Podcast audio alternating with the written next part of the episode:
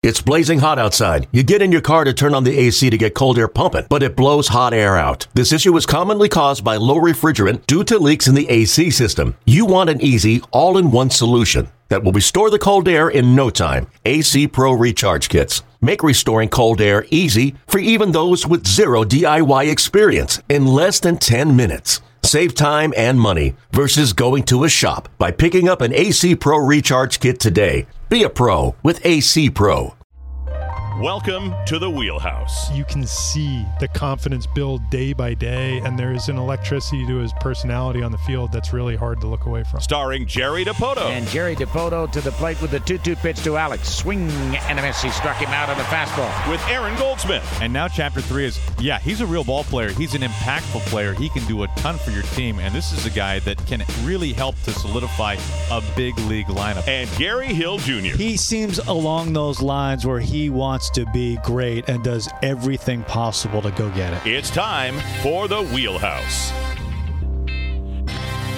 It is time again for the Wheelhouse podcast, joined by Jerry Dipoto.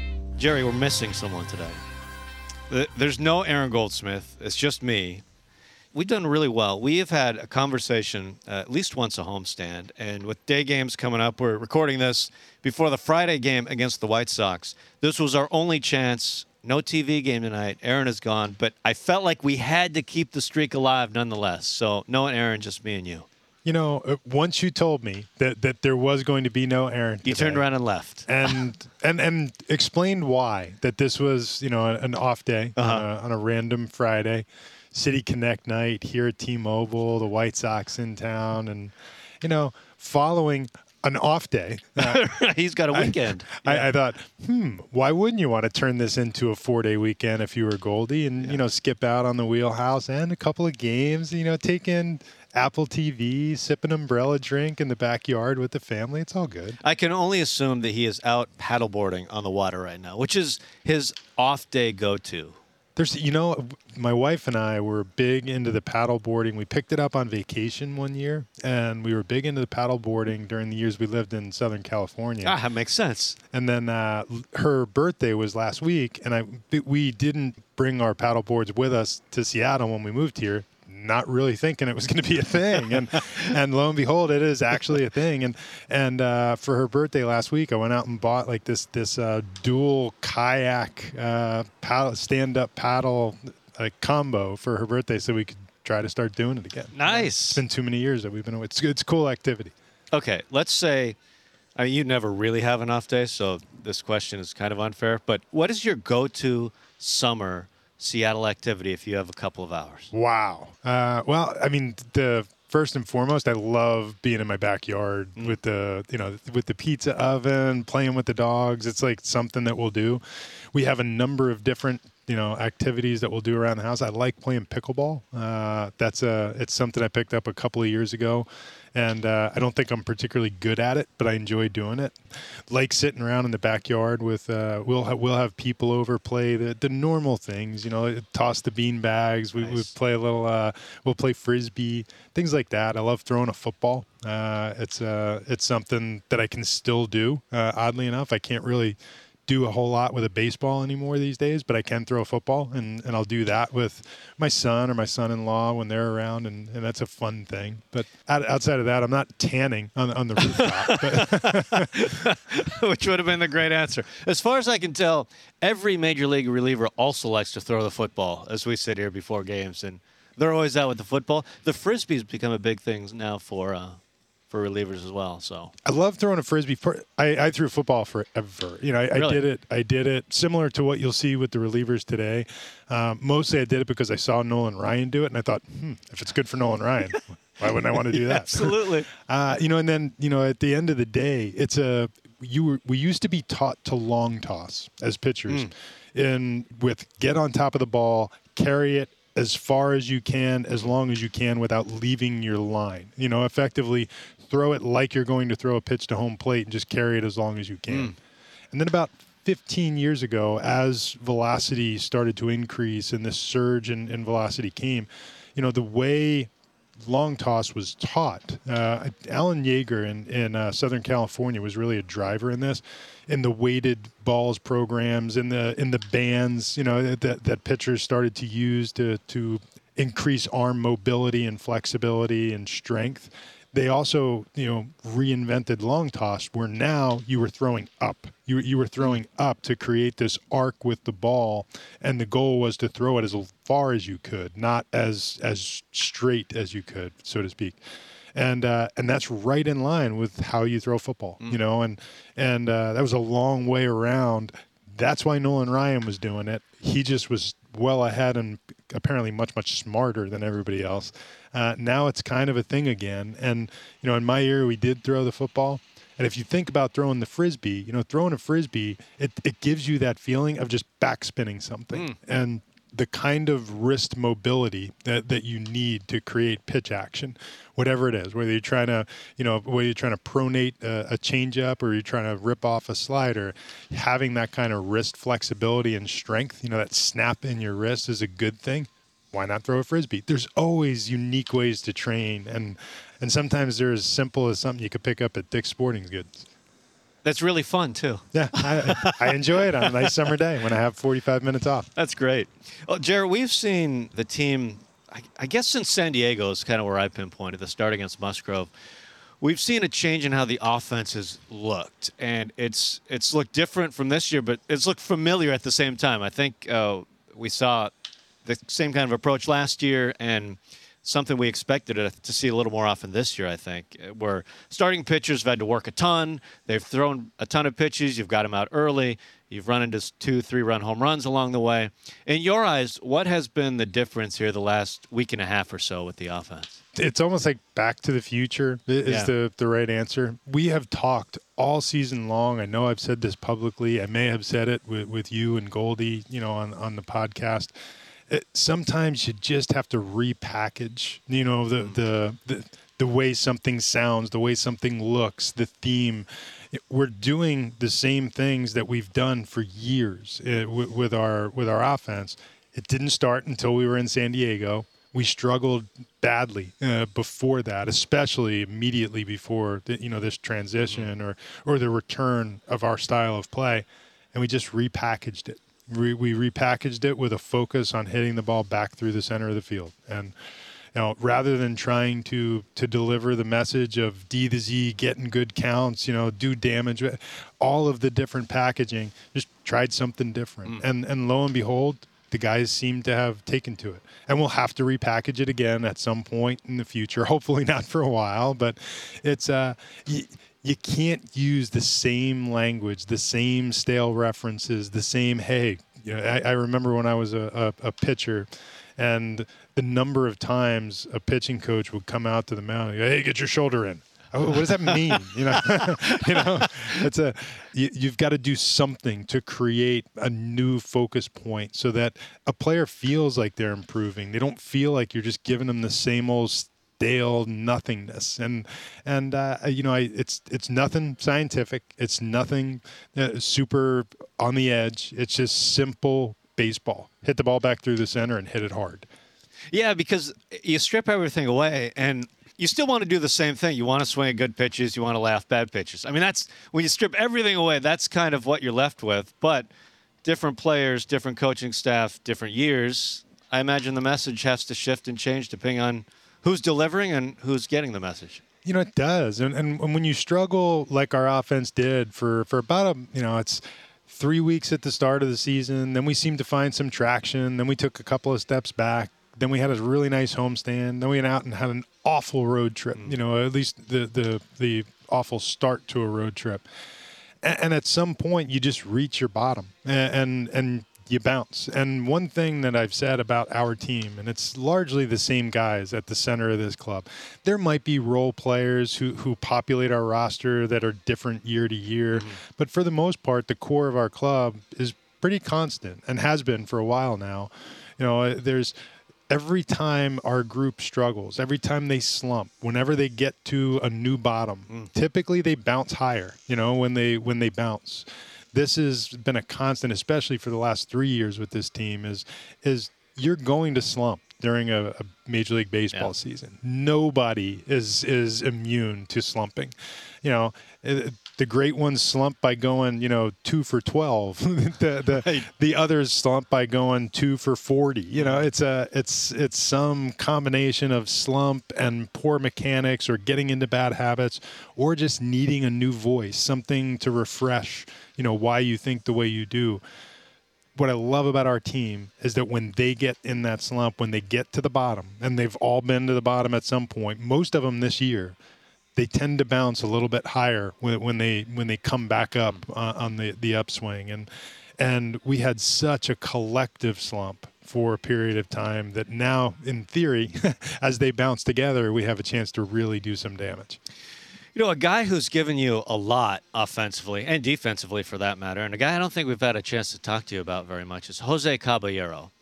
And going into the last game against the Marlins, he was carrying a WRC plus that was second best at his position behind the guy on the other side, Luis Arraez. And I know 100 plate appearances, comparing him to some guys with 200, so it's a little different. But the point being the same, he's been super productive for you in that spot this season. you know, Cabby has really earned the opportunity. He's overcome a ton. Yeah. One of the, the character traits or, or personality traits of our team is we have a fair number of players that, that have overcome a lot to get here. You know, guys like Cabby, like Ty Adcock, like Justin Topa, like, and it might be the adversity of bouncing around. It might be like Andres Munoz, the the adversity of battling injury. It might be like Paul Sewald, uh, having to, to to battle to recreate yourself. That's part of our personality, and I don't know that there's a player that really is an example, a better example than Cabby. He's he's dealt with small you know, issues. He's dealt with broken bones. He's dealt with something in almost every year since he left A ball that stopped him from playing a full season. And but when he did play, there's the the reviews, the the the evaluations, the assessments for what he was able to do on the field were all constantly hey this guy has an unbelievable baseball IQ it's a level swing. He sprays it around the field. There is no one gaudy tool. He just does a lot of things pretty well and he has insane baseball IQ uh, is the only way I can describe it. And take all those things and put them together and good defense smart base running finding ways to get on on, on he's he really is like he is a magnet for the ball and you know they hit it to him they hit him yes, they do. he said, and it's just part of his game, and and it's always been that way. And and I think these he is he has no fear on a baseball field, and and when you pull it all together, that's kind of what drives war is is guys that do a lot of things well. And there's nothing Cabby does that is off the charts. You know, eh, there's nothing that he does that you're going to create you know TV commercials to, to to you know amplify. But when you add it all up, it adds up to impact, and he's making it every day. It's funny the list of guys that you just gave. Uh, if I can promote another podcast for a moment on Mariners Pod, our last three long form conversations have been with Justin Topa. It's been with with Cabby, and the other one was Ty Adcock. And the common thread is amazing. You pointed out. I mean, Adcock went almost 1,200 days from being drafted to throwing his first pitch in the system.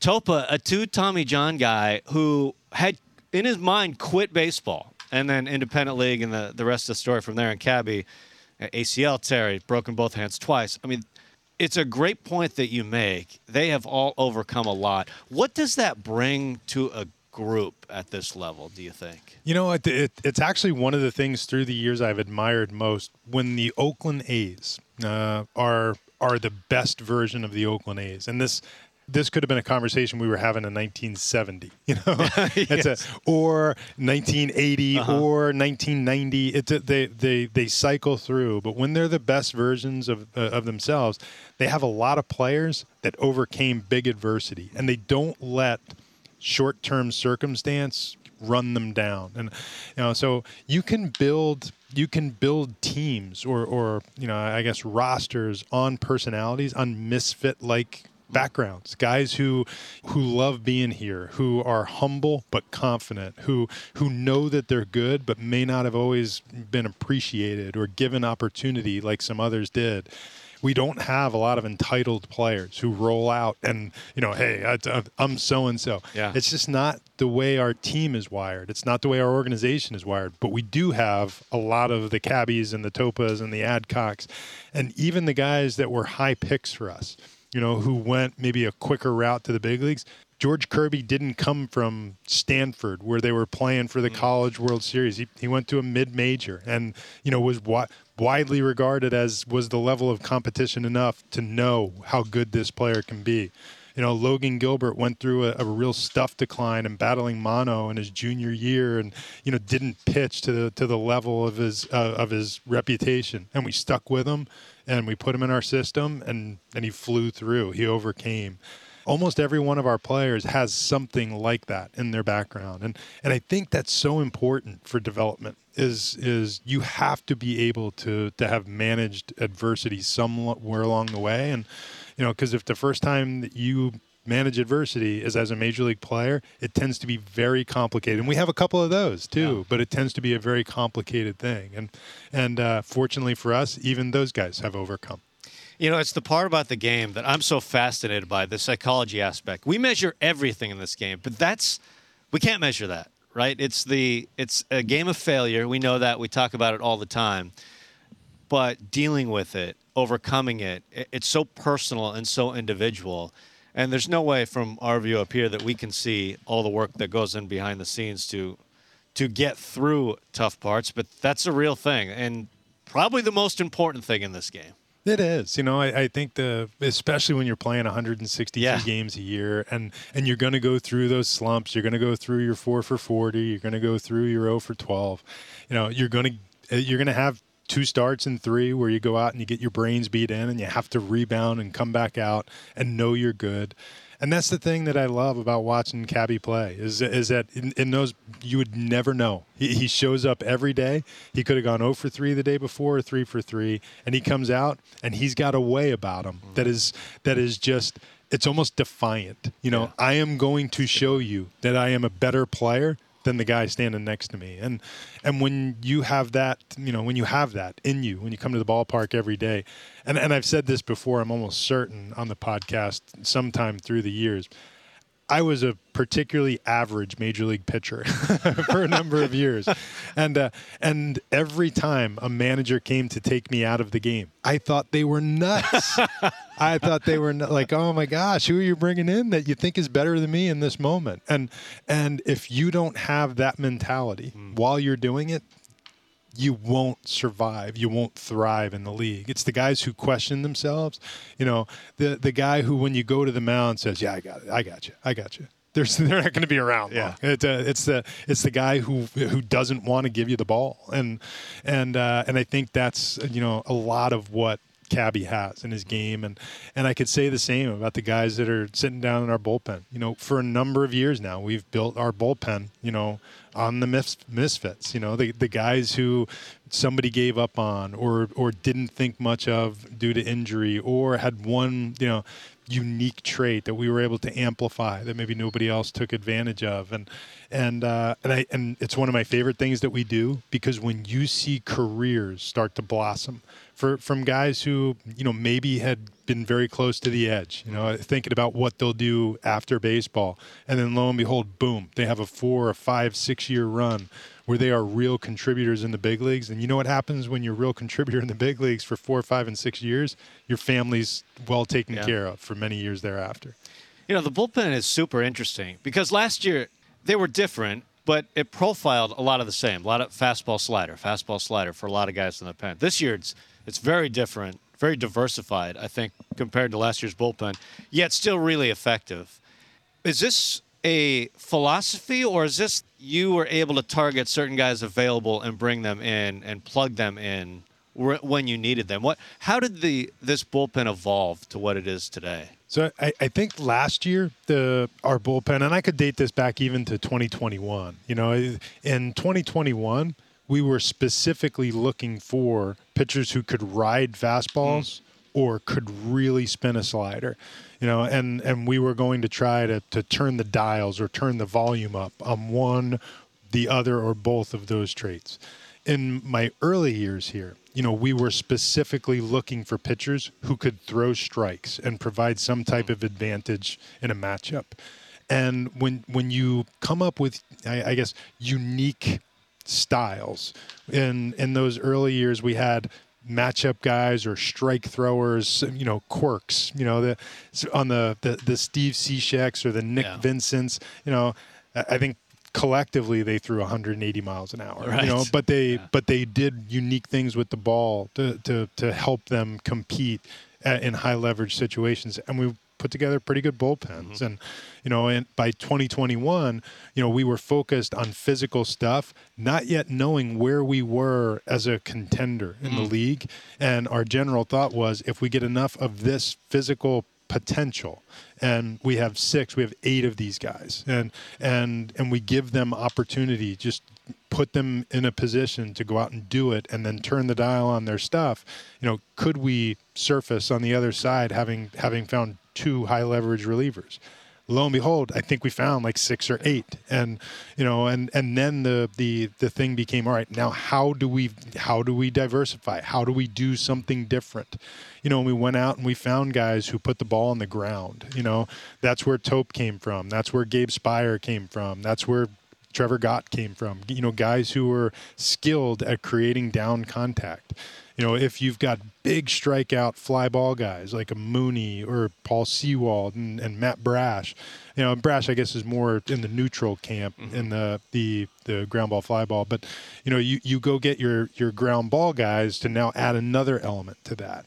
And you know, the, the now the nuance with having to face three hitters. You know, no longer were you in the market for just the straight matchup lefty. You were trying to find a lefty who could do something unique to a right-handed hitter that would allow him to minimally be, be able to flip a switch hitter or you know face those the right hand hitters that are wedged in the middle of the lefties.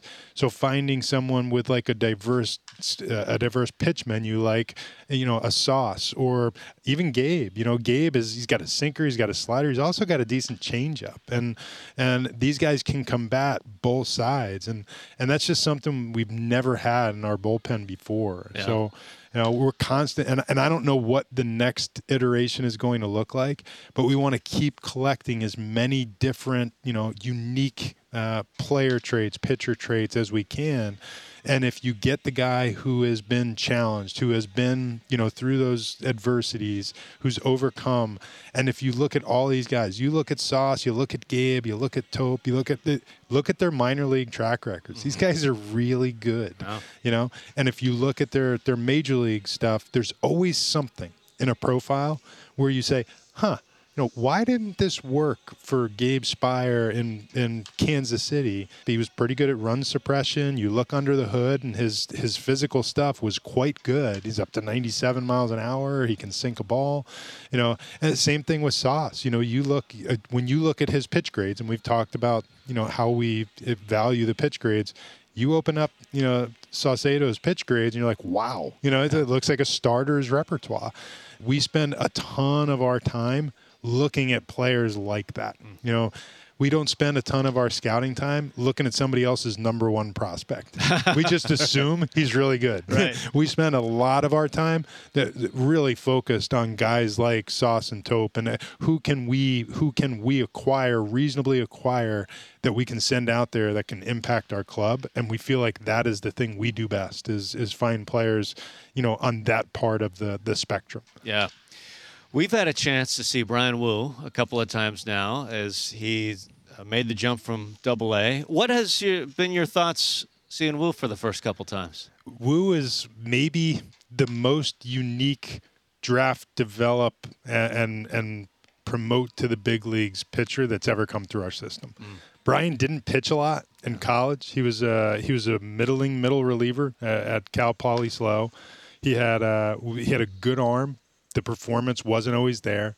His sophomore season was blown up by COVID. His junior season uh, was was combination of struggle and then ultimately an elbow surgery, a Tommy John, that was going to set him back. He went through his adversities. As we created our pitching programs, one of the things that we've done and we've talked about a lot through the years is, you know, we have a a, a pitching strategist group and a biomechanical group that will throw interesting draft, you know, prospects into, you know, through the lens that they look through, through the biomech lens, through the pitching strategist. How does this, how does this player move? And we don't know a heck of a lot more than that. You know, and Bryan, who didn't have, you know, a standout performance in college, what he did have was he had really bright green pitch traits. You know, there are a lot of things happening when he throws a ball that are very interesting. He just hasn't figured out how to how to put it all together and and uh, and turn it into you know a pitching approach.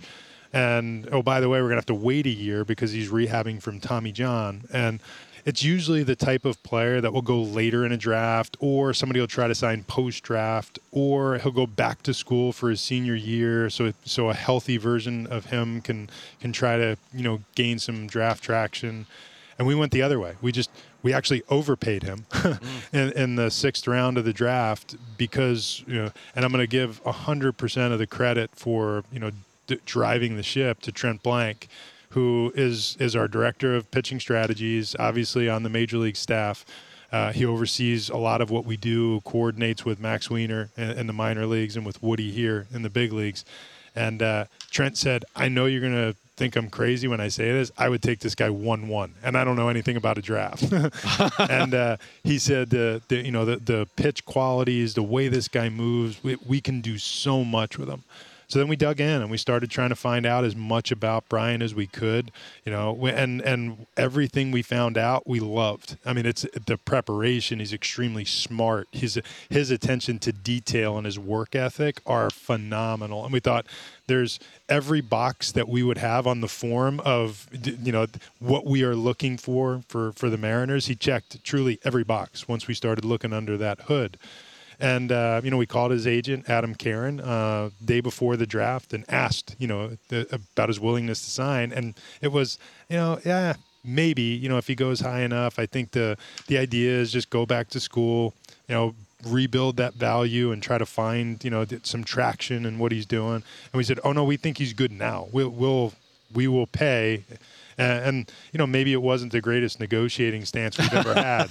you know, we wanted we wanted him to come out and to join the Mariners, and and we did. We took him in the sixth round. We waited for the rehab to be over, and then we waited a little bit longer. It was a it was a little bit of a, a lengthy stretch and he went into our system and it was worth the wait uh, everything that that we thought he could develop into started to transpire very quickly i think the you know that first stretch of time as he came from his his mound progression out to to pitch in game scenarios, we were all so excited to see it happen. And um, when when you see his fastball, particularly, and the way it explodes to the top of the strike zone, how much carry there is through the zone, it's uh, it's it's pretty phenomenal, really, the the effect that that he can have on the ball, and it comes from when Bryce throws, it's a long, easy levered. He's riding that fastball at high RPMs, high, you know, and you can see it jump. You know, Bryce or or Bryan is more low slot. He gets under the ball, and and it is a it is a, a push,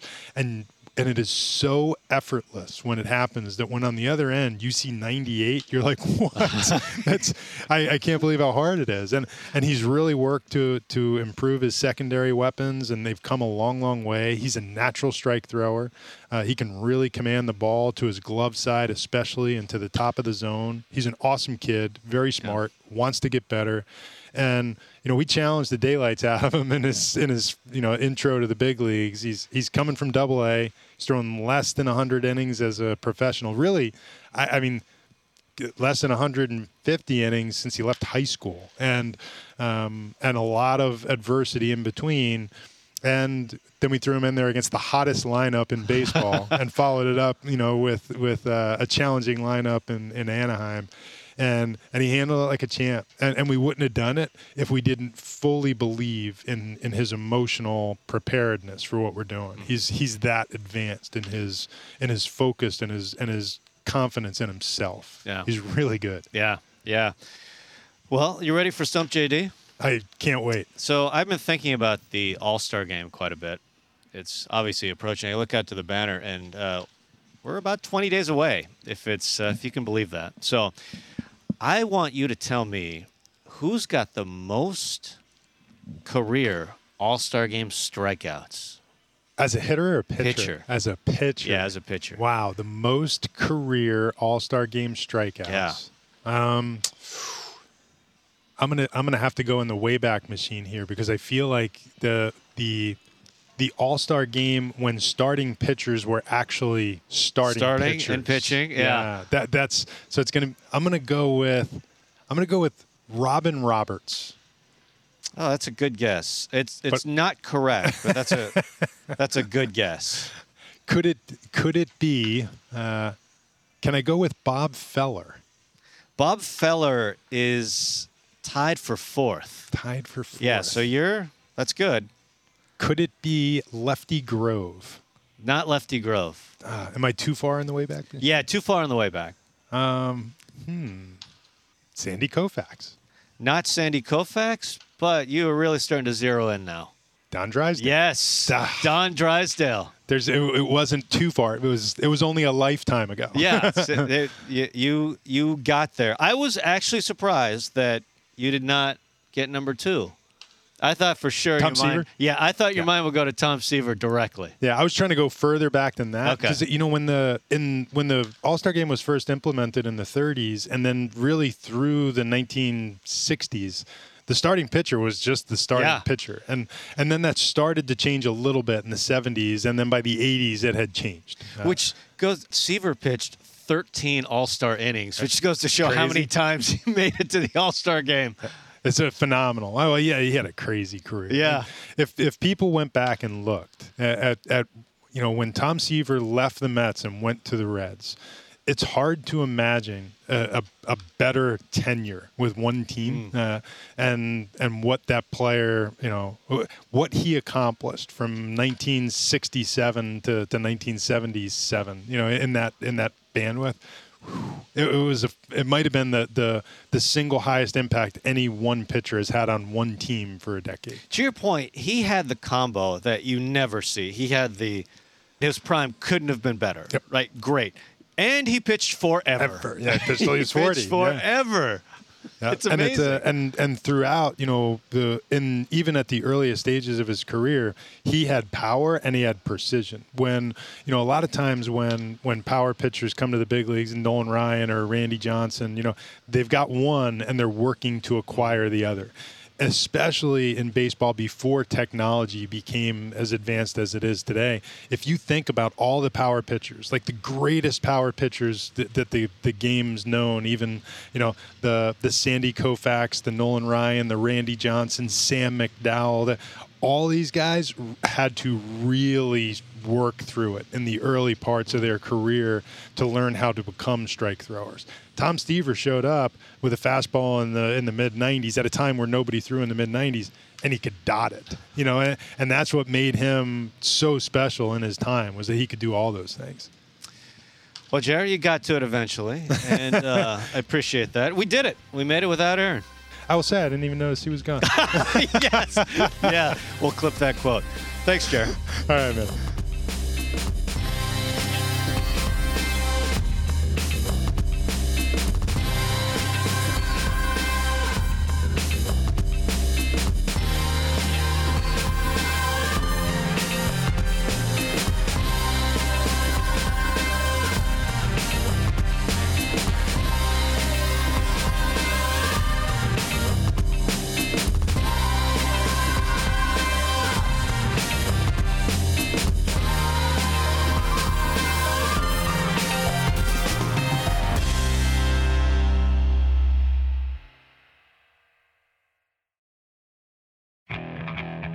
Okay, picture this. It's Friday afternoon when a thought hits you. I can waste another weekend doing the same old whatever, or I can conquer it. I can hop into my all new Hyundai Santa Fe and hit the road. Any road. The steeper, the better. Because my all new Santa Fe is available with HTRAC, all wheel drive, so I can hit the trail without a worry in the world. Heck, with three rows and best in class rear cargo space, I can pack the whole family in with all our gear. We've got available dual wireless charging for our phones so we'll never lose touch with civilization and we won't lose touch with the primordial power of Mother Earth. So which is it? Waste the weekend or do something a little more epic? And conquer it in the all-new Hyundai Santa Fe. Visit HyundaiUSA.com or call 562 for more details. Hyundai, there's joy in every journey.